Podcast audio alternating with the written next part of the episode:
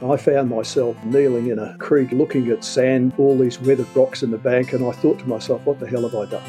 Welcome to the rocks beneath our feet. In this series, five geologists talk about their years devoted to working for the Geological Survey of Western Australia, from understanding early life to the tectonic processes that shaped our planet and making the maps that unearth our understanding of Western Australia's geology. They reveal their shared passion for discovering the stories in the rocks beneath our feet.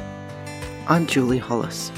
In this episode, Paul Morris, retired geochemist for GSWA, talks about his early days working for the survey when he made the leap from hard rock geochemistry to studying regolith, the unconsolidated surface material covering more than 80% of Western Australia. If you want to just introduce yourself. Okay, I'm Paul Morris, and three years ago I retired from the Geological Survey of Western Australia. For the last 30 years of my geological career, I worked at the survey, and for the last 22 of those, I was the chief geochemist, looking after regolith geochemistry and to some extent regolith mapping. So I, I, I, want to talk a little bit about this, about the regolith geochemistry, because for me it was a, a bit of an adventure. Hmm. To sort of put it in context, I'll just talk briefly about what I did before I joined the survey in the first few years at the survey. Yep. I was educated in New Zealand and I worked on intraplate volcanic rocks in uh, south of New Zealand and to the east of New Zealand uh, University. And then I went to the University of Sydney and I worked on similar sorts of rocks in Eastern Australia. And then I got a job at the Geological Survey. I had a brief stint in Japan in 1985 working on um, some young volcanic rocks there, but I joined the survey in 1988 and they very kindly gave me a job working on volcanic rocks again, but these ones were much older. They were Archean ones around Kalgoorlie and Kambalda, mm. where there was some mapping going on at the time there. And then, out of the blue in 1993, I had a fax message from the university I was at in Japan offering me a staff position there for two years. So, very quickly, we managed to arrange two years leave without pay. And my wife and then my two year old daughter and I went to Japan for two years. Mm. I continued work on some pretty young volcanic rocks there. Some of them were so young they're almost warm. we got back in September 1995. So I was a, what is a, if you like, a confirmed hard rock geologist. And uh, when I got back in, in September, my then boss, Peter Dunn, sat me down. I think it was the second day I got back to the survey, and he said, Well, he said, um, You've got a choice. If you want to work in geochemistry, you have to join the regolith program or if you don't want to work in geochemistry, you have to become a regional mapper. So I had to make up my mind pretty quickly, and uh, at the time I didn't know whether I'd made the right decision, but I joined the regolith geochemistry program. The chief geochemist at the time, Richard Davy, had been poorly funded for doing regional work, but in 1993, just after I'd left to go to Japan, the state government put forward quite a bit of money mm. for regional geochemical work on the regolith. And Richard very quickly started the program, collecting some samples on a regional basis, uh, large amounts of samples, and analysing them. So we understood more about the regolith. And the premise of this was that regolith, which is derived by the weathering of bedrock, can give some idea about what the parent bedrock composition is if you know something about the chemistry. Mm. So Western Australia, huge amounts of regolith, more than 80% of the state is covered in this material, and yet very little was known about it. They'd done two or three one to 250,000 map sheets at the time. They'd collected a thousand samples on each sheet. These sheets were in the goldfields. So they knew the geology pretty well. There were mineralised areas. In late September, probably about three weeks after I got back from Japan, we set off in the field, and uh, I found myself kneeling in a creek up in the Gascoyne area, looking at sand and the mineralogy of sand and all these weathered rocks in the bank. And I thought to myself, what the hell have I done? You know, what have I let myself in for? Mm. But I'd made a commitment. And then later on that year, in the October, I was given a sheet to organise and run. They were 250,000 scale sheets, an area of roughly 16,000 square kilometres, and Samples were collected at a density of around about one sample every 16 square kilometres, a 4 by 4 grid, and uh, the preferred sample medium stream sediment representing that grid square. Mm. So this was done by using survey vehicles. We had a contracting company who used to use our vehicles. Extra bar work was put on them because it was pretty rough in the bush. And we'd go out in a, in a group, supervised by the GSWA geologists. On average, it was taking about five weeks to collect a thousand samples, and the vehicles came back and they were pretty knocked around, and the uh, mental toll on some of the staff was a bit high because the, the driving was pretty bad. Mm. We set off up towards Nabberu, which is just north of Wiluna on the northern part of the Yilgarn Craton. Now, for all these programs, we were increasingly made aware that getting in contact with Aboriginal people was important to find out about any heritage issues. And we always used to make inquiries, but usually there were very few responses. However, on this particular occasion, when we got to Wiluna, we inquired of the local Aboriginal corporation. Oh, they were very keen to come up and they had an area of concern. So before the samplers arrived up at the first station we were going to stay at, we drove up the road expecting to meet these people up there to have a look around. So on the way up there, we stopped on the side of the road to make a radio call back to Perth to say we're okay. And as we sat there, one of the GSWA vehicles went past with a caravan on the back, and it was the cook. And he was driving at about 80, 90 kilometres an hour on a gravel road. And when we got further up the road, the wheel had come off the caravan. Mm. There was food all over the place inside the caravan. We put a generator on it because he had freezers in there. We drove off to the station and we had to go down the road and pick up this food every night. Mm. So it was all a bit hectic to begin with. The samplers hadn't arrived, but we set off out with these Aboriginal guys. There's about eight of them turned up in two or three vehicles, and we set off with them for a couple of days. They took us up into their country and showed us around. They pointed out a particular area to us, quite a big area, which was an important area for them. And it was an area they took young males for initiation. Right. And they said, we really don't want you to come in here. Mm. So it was a big area, probably 150, 200 square kilometres. So they told us why. They took us around and showed us different parts of it. And uh, we were going along the road, and occasionally we'd stop and they'd kill some poor unsuspecting animal on the side of the road and cook it for, for dinner that night. They showed us an area where we could get water up in, in the side of these hills. There was a spring up there. So when we came back, um, I'd said to the samplers, you really mustn't go in there to do this work. So there was a bit of disagreement about that, but I thought it was important that we do that. Mm. So the program started, and they're pretty rough. Like we used to get around about perhaps about 10 or 12 samples a day per vehicle. There were four vehicles, but some days were really quite bad. I think the worst day that I had when I was out sampling, we had 16 punctures and collected four samples. Oh. Then when I got back to Perth after this program, I thought there really has to be a better way of doing this. Mm.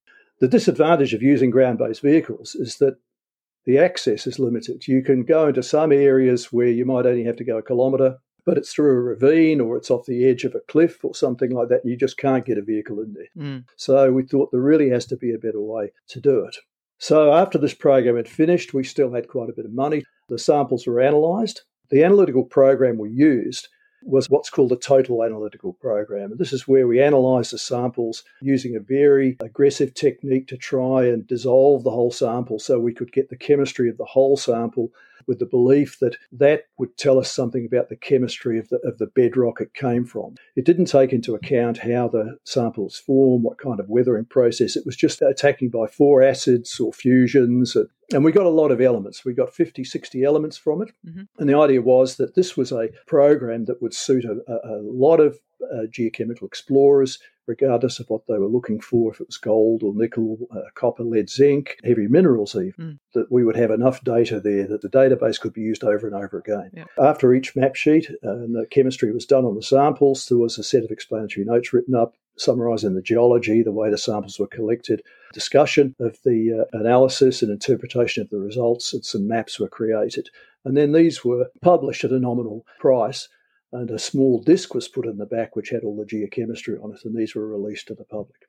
So this started off, and uh, I must sort of confess that by the time we got back and from this program and we started the analytical side, it was a bit like being in a bit of a thunderstorm. I didn't really know what was going on. This is barely six months after I'd got back from Japan. Mm. But we were planning the next program, and we decided the only real way that we were going to improve this was to get better access.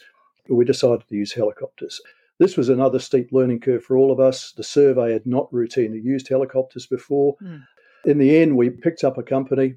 They supplied us with two Bell Jet Rangers. These ones are really good for regional work. Great carrying capacity, a good range, two, 300 kilometres, seating capacity for four passengers. Widely available, so lots of pilots with experience, lots of companies have them. Mm. So we set off and we decided we were going to do two map sheets, two 250,000 map sheets back to back. So we were going to do 2,000 samples, Mount Egerton and Glenburgh. The director of the survey at the time, Pietro Guj, was a great fan of this, of doing them with helicopters. And I mentioned to him that we'd used a contract company for staff before. And he said, Oh, no, no. He said, We'll use geological survey staff for this. Okay. And I said, Well, I warn you, this is not going to be very popular. And he said, Why not? I said, Because they're hard rock mappers, it's going to be difficult. He said, Oh, it's no, not a problem. So he actually drafted people to do this. So we had geological survey geologists up there. We had some of them were actually field assistants as well. Yeah. We got a cook. We got a huge vehicle from Western Power four wheel drive truck. We had to get drum fuel sent up there.